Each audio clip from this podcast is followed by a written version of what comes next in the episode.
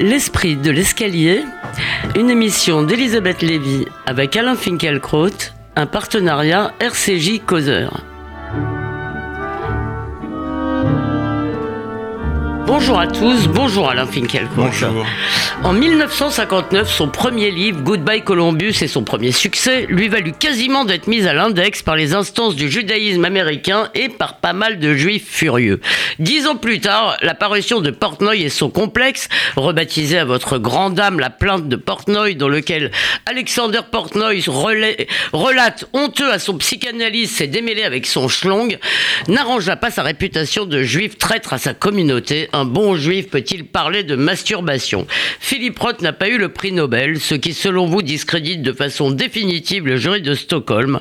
Mais on apprend dans l'hommage que lui rend Josiane Savigno dans Le Monde qu'en 2013, pour ses 80 ans, un extrait de Portnoy a été lu en son absence à la grande synagogue de New York sur la 5e avenue, faisant dire à l'écrivain que tous ses amis, dont vous décrivent comme facétieux, j'ai gagné. On pourrait penser, au vu des apparences, qu'il a fini par perdre, sauf que Zuckerman et Tarno- Tarnopol et Portnoy, mais aussi Mick et Sabat, Seymour Levov, Coleman Silk, sans oublier le jeune Philippe, l'enfant de 7 ans qui assiste en 1941 à la victoire de l'antisémite Charles Lindbergh à l'élection présidentielle américaine, eh bien ceux-là sont bien sûr vivants pour l'éternité, à supposer bien sûr qu'il reste des hommes pour aimer la littérature. Alain Finkielkraut euh, et vous, chers auditeurs, vous l'avez compris, la mort de Philippe Roth sera aujourd'hui notre grand sujet. Alain Finkielkraut, peut-être cette discussion me permettra-t-elle de comprendre pourquoi sa mort m'attriste autant alors que je ne l'ai pas connu, mais vous, vous avez aussi per- perdu un ami. Ici-bas, où les hommes s'assemblent pour s'entendre gémir, où les derniers cheveux tremblent, tristes et gris, où la jeunesse pâlit, devient spectrale et meurt, où le simple pensée nous emplit de chagrin. Ces vers magnifiques du poète anglais John Keats servent d'exergue au roman de Philippe Roth, Un homme. Un homme, c'est en anglais everyman, n'importe quel homme, tout un chacun.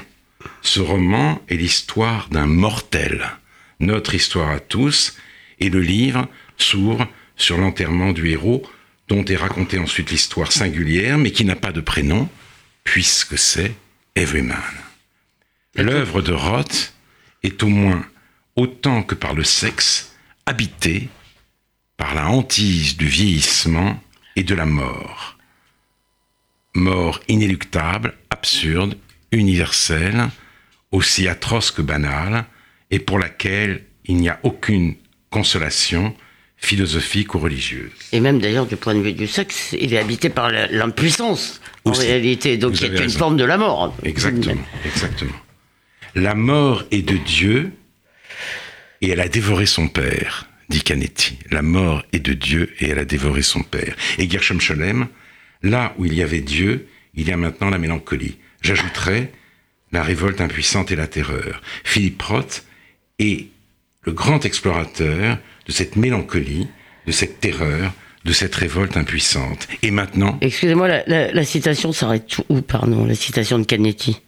Là, dans la phrase que la vous venez... est de Dieu Oui. et elle a dévoré son D'accord, après, ce n'est plus la citation, c'est le Après, commentaire. c'est là où il y avait Dieu. Voilà. Il y a maintenant la mélancolie. Ça, c'est de Gershom. De Gershon Scholem, voilà. Voilà. D'accord, merci. Donc, Philippe Roth est le grand explorateur de cette mélancolie, de cette terreur, de cette révolte impuissante. Et maintenant, il est mort. Il est everyman, affranchi de l'être, entré dans le nulle part, sans même en avoir conscience, comme il le craignait depuis le début. Ce sont les dernières lignes d'un homme. Pour moi, qui le connaissais, mais aussi pour vous, qui ne le connaissiez pas, pour tous ceux dont il était le compagnon d'existence depuis très longtemps, parfois même la fin des années 60 du XXe siècle, eh bien, pour eux, pour tout cela, c'est un deuil. Nous n'aimions pas nécessairement le monde où nous vivons, mais nous étions heureux et même fiers d'habiter un monde où Philippe Roth était vivant. Nous nous sentions privilégiés d'être ses contemporains et nous y, tri- nous y trouvions pardon, une sorte de réconfort. Son œuvre est là, certes, majestueuse, Ouais. achevée, et elle ne mourra pas, elle aura des lecteurs tant qu'il y aura des lecteurs. Mais nous sommes un certain nombre qui ne nous résignons pas à parler de lui au passé. Il est dans la bibliothèque et il n'est plus. Ce constat est douloureux car sa présence sur la Terre ajoutait quelque chose à nos existences. Mais oui, mais euh, de plus, euh, alors que euh, sait bien que Milan Kundera est aussi âgé, que si vous voulez, on a le sentiment aussi que les derniers, qu'on assiste peut-être à la fin du monde de l'écrit, à la fin de ce que Régis Debray appelle la graphosphère. Alors on a exprimé la même inquiétude, l'idée qu'il y aurait des lecteurs, il y en aura sans doute toujours.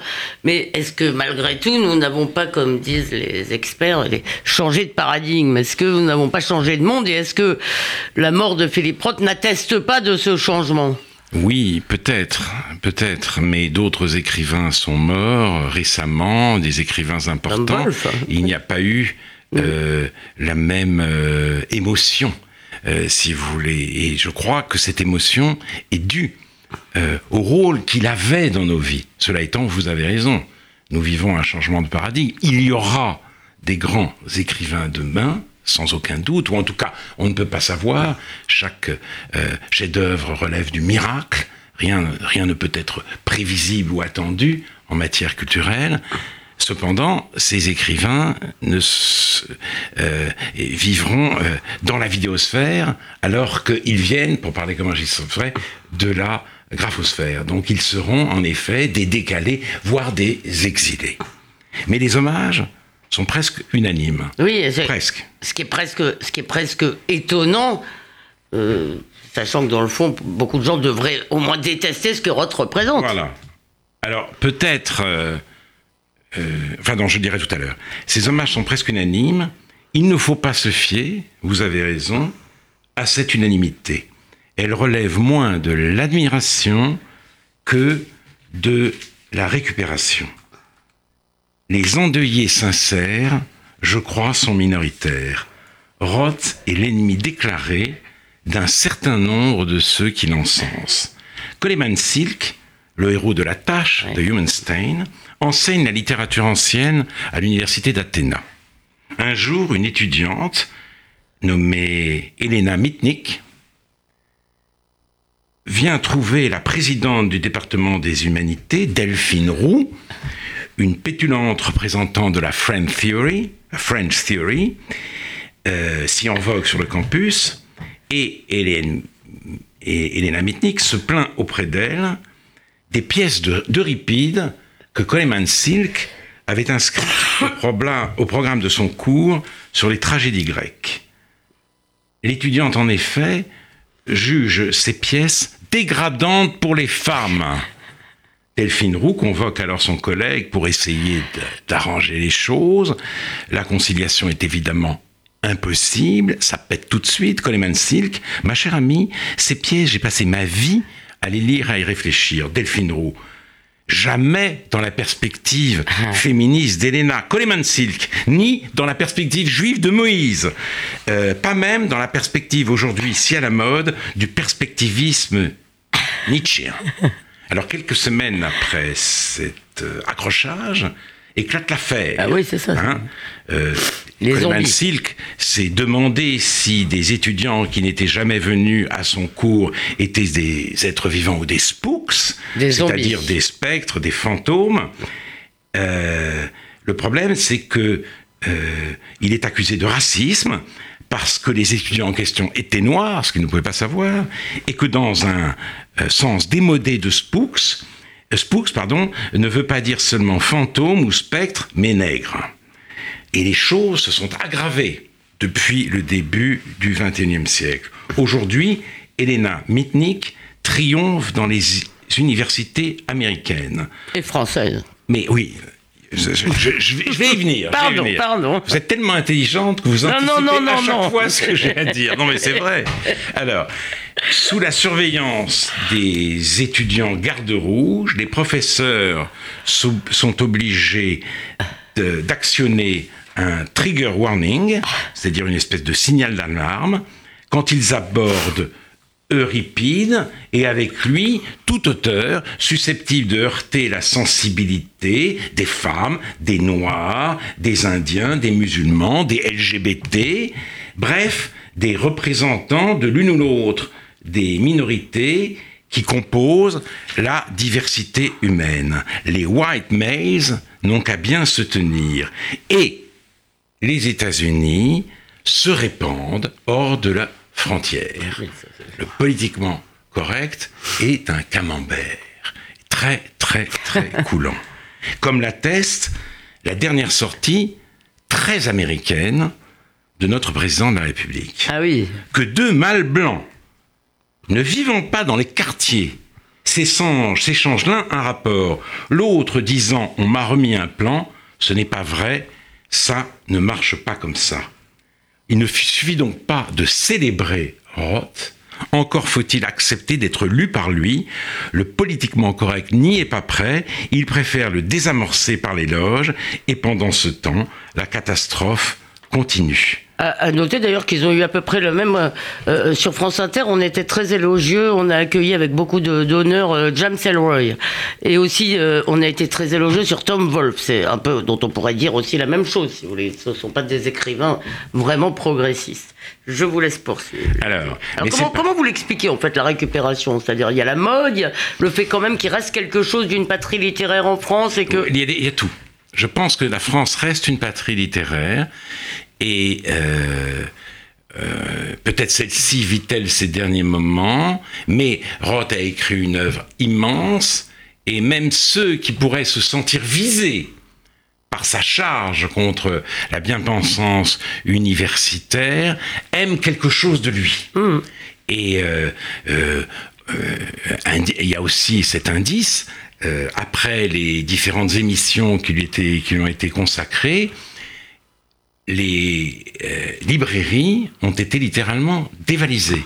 Vous ne trouvez plus la Pléiade de Rhodes, vous ne trouvez plus les livres de poche, vous ne trouvez plus le Quarto avec sa trilogie américaine. Donc l'appétit euh, pour la littérature en France n'a pas disparu. mais enfin, en même temps, c'est parce qu'Elena Mitnick occupe le surmoi des jurys de Stockholm que Philippe Roth n'a pas reçu le prix Nobel de littérature. Trop de sexe et du sexe qui plus est sexiste, tel est le verdict prononcé à l'encontre des deux grands romanciers contemporains, Philippe Roth et, euh, Milan Kundera. Kundera, c'est pour les mêmes raisons euh, affichées? Ah oui. Ah bah, affiché. En tout cas, Kundera, euh, si vous voulez, l'accusation, l'incrimination est identique. Il est considéré comme un auteur misogyne. C'est très intéressant tout de même que deux auteurs qui sont plutôt des observateurs des tourments de la sexualité, dans ce, dans ce cas-là de tourmenter, euh, soient considérés comme misogynes. Et, euh, et pour claquer une dernière fois la porte au nez de l'auteur de Portnoy, les Scandinaves ont choisi d'honorer l'Amérique en la personne de Bob Dylan. The time they are changing, et pas pour le meilleur. Hum. Alors, romancier de la turbulence, de l'exubérance, Philippe Roth accorde en effet à la sexualité une place centrale dans son roman, dans ses romans, mais quand il parle du sexe, le comique n'est jamais loin, notamment dans Portnoy. C'est ce qu'il a en commun avec l'auteur de Risibles Amours, auquel est dédié d'ailleurs, vous l'avez peut-être observé, The Ghostwriter, l'écrivain des ombres. Quant à l'accusation de euh, misogynie, elle témoigne de, de, la grande stupidité idéologique et antilittéraire de notre temps.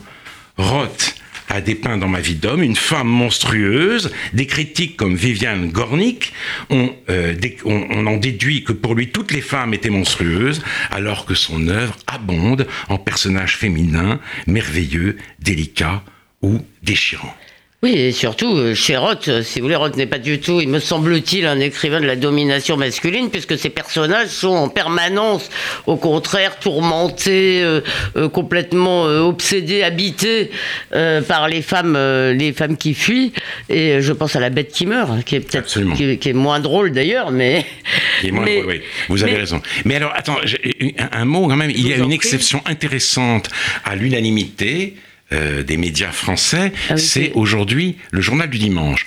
Pas un mot sur Philippe Roth et en lieu et place de, ce qu'on- de cet hommage Pas un attendu, mot pas un mot, en lieu et place de cet hommage, un grand entretien avec Annie Ernaux, qui se dit elle-même écrivaine, qui s'est rapprochée des indigènes de la République, et le titre de l'entretien est une phrase qu'elle prononce, une phrase absolument hilarante, qui ferait euh, le bonheur de Nuit debout de la France in- in- insoumise et de l'étudiant américain et de l'étudiant américain moyen, la lutte, c'est la vie. Voilà, donc euh, pour dire que, euh, que euh, enfin, cette exception à l'unanimité est elle-même révélatrice. Mais Alain Finkielkraut, j'espère que vous avez prévu quand même parler de la question juive chez pas peur. Bon, très N'ayez bien. pas peur. Mais euh, d'un autre côté, il n'y a pas que ça. Mais le Il n'y a pas que ça, mais il n'y a, il n'y a que 8 minutes, 8, 9 minutes en revanche. Voilà, je vous le dis. Alors, le politiquement correct est un gigantesque effort pour redresser le bras, le bois tordu de l'humanité. Or, de Stein, la tâche, la souillure, est en chacun, à demeure inhérente, constitutive. C'est ce que fait dire Philippe Roth à l'un de ses personnages féminins les plus singuliers, les plus émouvants, Fonia Farley. C'est pourquoi, ajoute celle-ci, laver cette souillure est une, n'est qu'une plaisanterie et mène une plaisanterie barbare. Le fantasme de la pureté est terrifiant, il est dément. Qu'est-ce que la quête de la purification, sinon une impureté de plus? Ce fantasme anime euh, le persecuting spirit dont Coleman Silk est victime. Euh, en, Mais en voulant se persécute. faire, se, se, se, se faire passer pour blanc, cet homme que nous euh, euh, aimons sans réserve, euh, mais justement, donc, vous savez- il veut pas seulement se faire passer pour blanc, il se fait passer pour juif. oui, il se fait passer pour blanc et pour juif. Mais parce que euh, même en tant que juif, il peut être tranquille. Il veut surtout être un individu. C'est un pionnier du jeu. Mais justement, c'est ça qui est très intéressant et qui fait vra- vraiment ah, euh, de Philippe Roth un romancier et non un militant. En voulant se faire passer pour blanc, cet homme que nous aimons sans réserve a voulu lui-même Ouais. laver la tâche de sa naissance. Son, pari consiste à renaître pur de toute ascendance. Et comme euh, et cette ascèse évoque à contrario, j'arrive à ce que vous souhaitez, Voilà. la dernière page de la contre-vie. La circoncision, dit euh, Nathan Zuckerman, affirme sans équivoque que tu es ici et pas là, et aussi que tu es à moi, pas à eux. On n'y échappe pas, tu entres dans l'histoire par mon histoire et par moi. La circoncision est tout ce que la pastorale n'est pas, et à mon avis, elle conforte le sens du monde qui ne pas, qui n'est pas celui d'une unité sans conflit. Mark Weissman a écrit dans Le Monde que Philippe Roth était un juif anti-identitaire, cosmopolite et individualiste. Rien de plus faux. Juif anti-identitaire, cette expression n'a strictement aucun sens.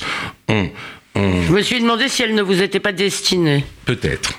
On Alain. est soit juif, on, est, juif pieux, on est juif athée, on est juif de gauche, juif de droite, et euh, mais euh, mais seuls euh, ceux qui sont identitaires sont ceux qui veulent échapper à l'identité.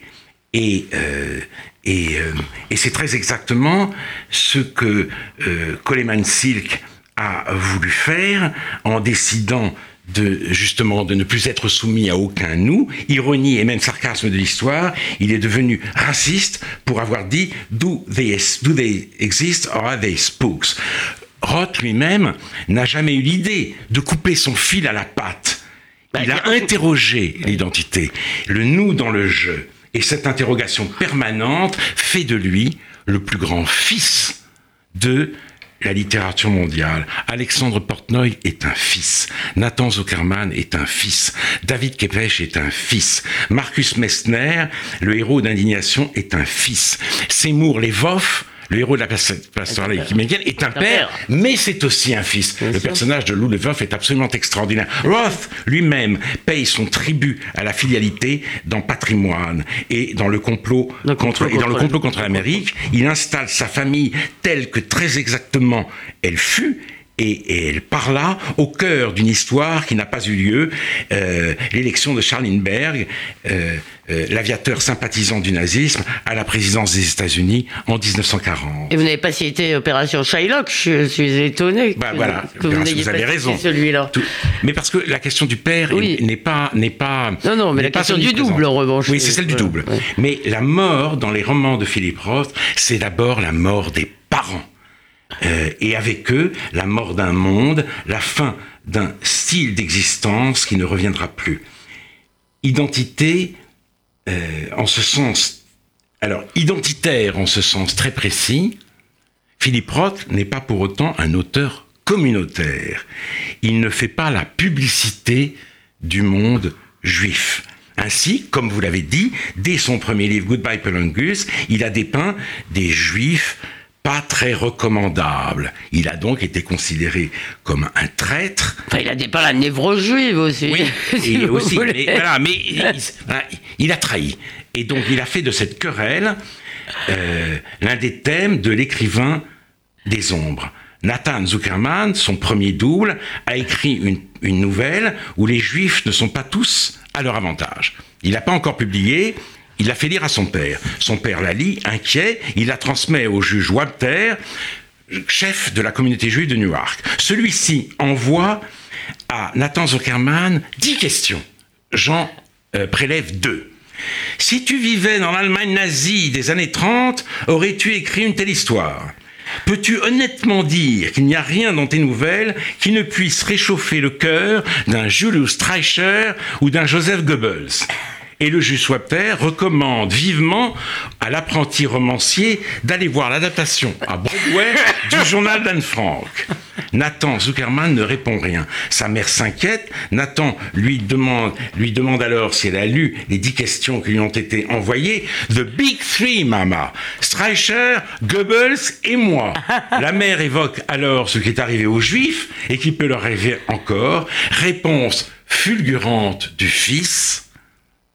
Maman, si tu veux voir la souffrance physique infligée aux Juifs de Newark, va au cabinet du chirurgien esthétique et euh, où where, where the girls get their nose fixed, là où les jeunes filles se font refaire le nez. C'est là que coule le sang juif dans le comté des sexes. Est-ce qu'il n'y a pas une parenté avec le juif imaginaire quand même, tout de même, cher Alain? C'est incroyable, à chaque fois vous devancez. Mais non, pas incroyable, je, suis, je, vous écoute tout de même. Le prix Nobel du journalisme.